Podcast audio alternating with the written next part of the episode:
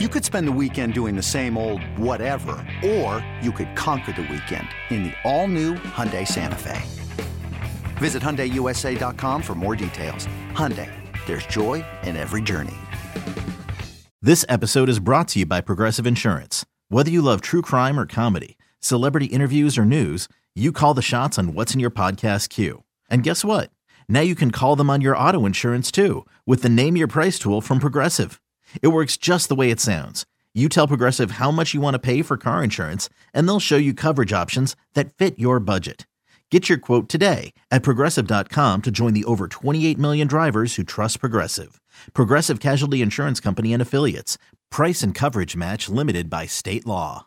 This is Packs What She Said. Now, here's Perri Goldstein and Maggie Loney. Welcome back to another episode of the Packs What She Said podcast. I am one of your co-hosts, Maggie Loney, joined as always by Perri Goldstein. And what a what a game that we saw on Sunday. I don't I don't have too many uh, you know, quips or things to say about it. The Packers pulled it out in overtime at Lambeau Field, 27-24 against the Patriots, led by third string quarterback Bailey Zappe. And I guess that in and of itself is something, Perri, that we need to dive into. Bill Belichick, obviously one of the best head coaches to ever coach in the National Football League. So plenty to take away from this, plenty to discuss, but Packers pulled it out. They got a win, three and one, heading into London next weekend. So I guess at the end of the day, three and one is much better than two and two. Yeah, I mean, it's a it's a gross three and run, three and one. It's a really ugly three and one. But I'd rather have an ugly three and one than an ugly one and three or two and two. So it's good that they are not playing their best ball and still winning. It means there's hope for the rest of the season. But man, that game was really hard to watch. Yeah, I think one of the tricky things is it's hard to tell with this team it feels like everything is so self-inflicted. Like it really didn't feel like the Patriots were doing anything to throw the Packers off. And the same with the Bucs. I mean, the Bucs gave some exotic looks to the Packers in the second half, kind of stalled out their offense. But even like going into week 1 with the Vikings, everything that the Packers have done so far to lose games has felt so self-inflicted. And I don't mean that to say like the Packers are a perfect football team because obviously they're not by any stretch, but the fact that there's so much for them to still be able to correct. I mean, it's like a catch 22, right? You're excited about the fact that if they clean these things up, they can be a much better football team. But at the same time, it's like, okay, it's been four games now. At what point do you start cleaning up those mistakes and putting things together? Like, how long do the growing pains last? Do the growing pains yeah. last until game 10? Are they going to, you know, fix in the next couple games of the season? What does that look like? I think it's they fix some growing pains here and there. New things come up each week because of like the change, huge change in personnel, I guess, especially on the offense this season. And it's funny, you look at the stat sheet and you're like, this game doesn't look so bad on paper, right? Bailey Zappe only went 10 for 15, 99 yards and a touchdown. But then you think about all the moments in which the Patriots were able to do things that kept them in this game, right? The pick six, by my estimates, Rodgers is not going to throw another pick six for the rest of the season. So probably the rest of his career. probably the rest of his career, right? So he's never going to throw that out route ever again. Um, but you know that kept them in the game, right? That then they took the lead. You get you know the delay of game touchdown that should have never been, right? Keeps the Patriots in the game. There's a lot of fluky things that I hope never happen to this team again that unfortunately just allowed the Patriots to hang around. But I agree with you. Like this offense has got to kind of step up their game and be able to at least sustain a couple of first first downs because their defense was doing everything humanly possibly they could to allow them these opportunities to take the lead and you just can't go 3 and out and give the ball back to the Patriots in this game.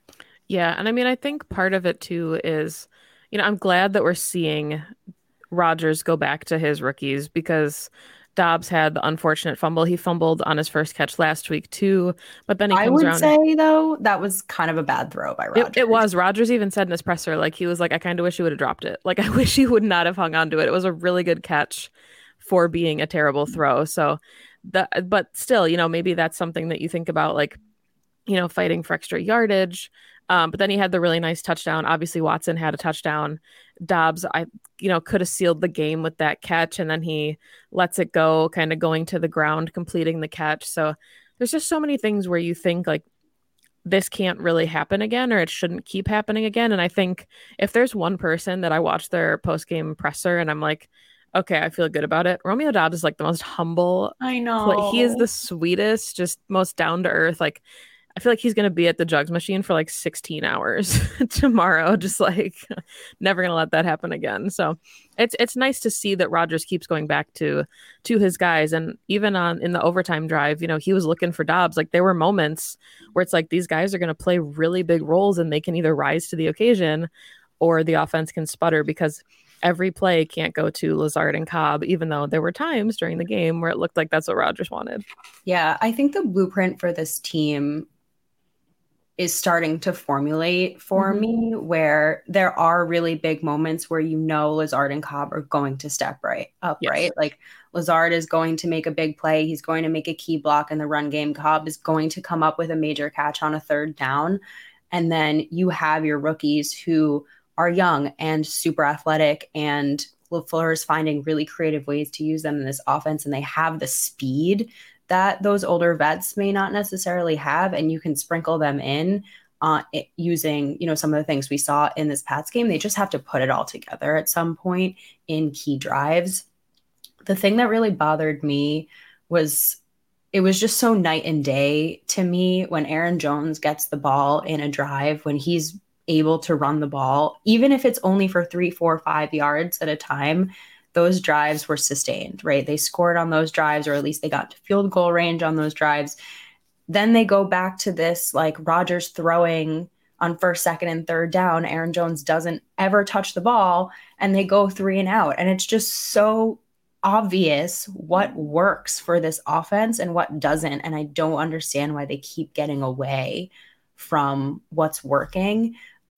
When you need mealtime inspiration, it's worth shopping Kroger, where you'll find over 30,000 mouthwatering choices that excite your inner foodie. And no matter what tasty choice you make, you'll enjoy our everyday low prices, plus extra ways to save, like digital coupons worth over $600 each week. You can also save up to $1 off per gallon at the pump with fuel points. More savings and more inspiring flavors make shopping Kroger worth it every time. Kroger, fresh for everyone. Fuel restrictions apply. I love that they're going back to the rookies. I love that Rodgers is still taking deep shots to them and trusting them. And eventually they will connect, we hope, right? They develop that chemistry and they get on the same page because Christian Watson can blow the top off. He is getting separation like nobody's business, but they're not there yet. And I think in games that were this close, I was just sitting on my couch being like, why get away from what's working? It's not like this is a blowout and you can just get away with having a silly three and out and give the ball back to your defense and you're fine. Like you're unfortunately tied against a third string quarterback and you're taking the ball out of the hands of arguably your best playmaker. Yeah, I thought it was really interesting. And, you know, credit to Rodgers for saying, to be fair, he doesn't normally have two bad halves of football. Like yeah. the first half of football was one of his worst. I mean, pick six, I think he went like three of 14 or something like that. His his QBR was like 11.2, yeah. which is just insane. And then the oh. second half, he came out, he threw the two touchdowns, could have had a third one pretty easily. He connected on a lot of those deep shots and he played really good ball. And I think, you know, I, I don't know where that mentality is, where you kind of, you know, is if it's getting in your own way, where you're trying to make things happen. And I don't know if it's like a desperation thing where the second the Packers fall behind, they're like, hey, we're better than this and they try we talked about it you know after the vikings game where it's like this mentality that they need to to score 30 points in one drive which you can't do so you just have to methodically work in the confines of your offense and i thought it was interesting that we talked about this kind of before the patriots game and we said like Rodgers has the best completion percentage of his career. He's spreading the ball around. He feels due for a vintage game. Like, and then we saw this performance because we had seen for three weeks the build up to hey, when you play in this rhythmic, systemic offense that Matt LaFleur has, really good things happen. And then this entire first half was like everything that the offense isn't. and it yeah. was just it was weird. I'm wondering if and this would be a question to ask Rodgers, but I'm just wondering if Bill was throwing him looks that he thought he saw something that wasn't there, right? Like Bill Belichick is known, right, for mm-hmm. disguising mm-hmm. his coverages on defense. And going into this game, like this was going to be a matchup of the minds between these two. He knows that Aaron Rodgers has seen everything. Aaron Rodgers knows that Bill is on the other sideline. So I'm wondering if there was a piece of this in like a mental game. But when Matt LaFleur and Rodgers run LaFleur's offense at its best, it's beautiful. And they can probably score on every single drive. And I just think all that runs through Aaron Jones. And it's not to say that Rodgers is losing a step. I it's too way too early to say he doesn't look right or there's something off or whatever. Twitter was freaking out. I don't think we're there yet at all. It's game 4, but Rodgers didn't look like Rodgers. He wasn't throwing the ball as accurately as we as fans are used to. And so if that's the case, just take a step back, right, for a second and I think instead of taking those deep shots, hit the shorter routes and get the ball to your running backs because the running backs arguably won this game for them, right? Like AJ Dillon had the dagger drive in overtime. Aaron Jones was running with his hair on fire. So I think just lean on them until things settle down. Yeah. And I mean, I think part of it too is, you know, we were seeing on Twitter, it was kind of being discussed this week that the first, this was like the, since the LaFleur started the era of Matt LaFleur, Rodgers' depth of target has gone down every season. And every season, you know, has culminated outside of 2019, of course, in an MVP caliber season, right? Like the the mentality of getting away from the deep shots and the field stretching, like vertical passing game, and really leaning on like your quick outs, your flats. Like there's so many things I, I wanted to talk about the Christian Watson touchdown.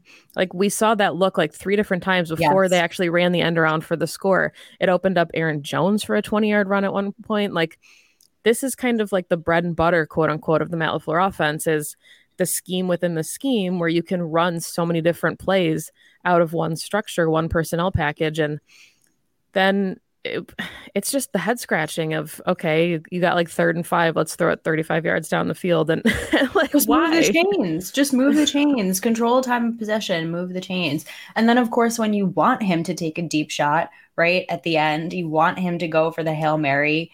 They throw some weird like lateral to Elgton Jenkins. He's like, like I don't want it. this is the one time I want you to go deep. I don't understand what you're doing here. Yeah look, there's going to be a lot of tape to go over in this game, and I'm sure Matt and Aaron are going to spend plenty of time dissecting it. And I mean, you tweeted it out actually and said it perfectly. Matt LaFleur loves games where they win, and there's still plenty to work on, and there is plenty to work on from this game. But they eked out a win, and I think the win from this game to take them into London is huge, just like from a momentum standpoint. It's going to be a tough road game, right? There's jet lag, there's time difference, there's all these things. Luckily, you know, the, the Giants aren't that great, and we'll get into the Gi- Giants in our preview show. But I just think this win was really, really, really necessary for um, the mentality in the locker room going into the rest of these games. 2400 Sports is an Audacy company.